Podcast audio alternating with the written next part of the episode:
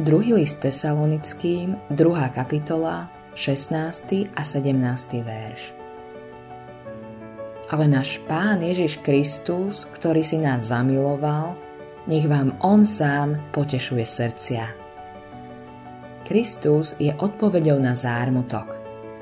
Keď Harry Lauder, známy škótsky komik, obdržal správu, že jeho syn bol vo Francúzsku zavraždený, povedal: V časoch, ako sú tieto, sú len 3 cesty, ktorými môže človek ísť. Môže si zúfať a záhorknúť. Môže sa usilovať a utopiť svoj žiaľ v alkohole alebo skazenom živote. Alebo sa môže obrátiť k Bohu. Obráť sa vo svojom žiali k Bohu.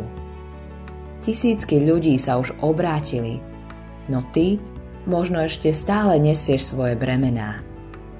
Boh ťa prosí, na mňa uvaľ všetky svoje starosti, lebo ja sa o teba starám. 1. list Petra, 5. kapitola, 7. verš.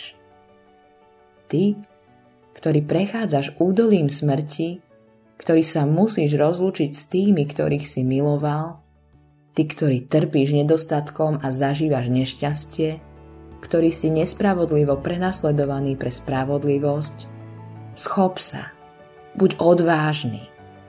Náš Pán je adekvátny aj pre zármutok. Modlitba dňa.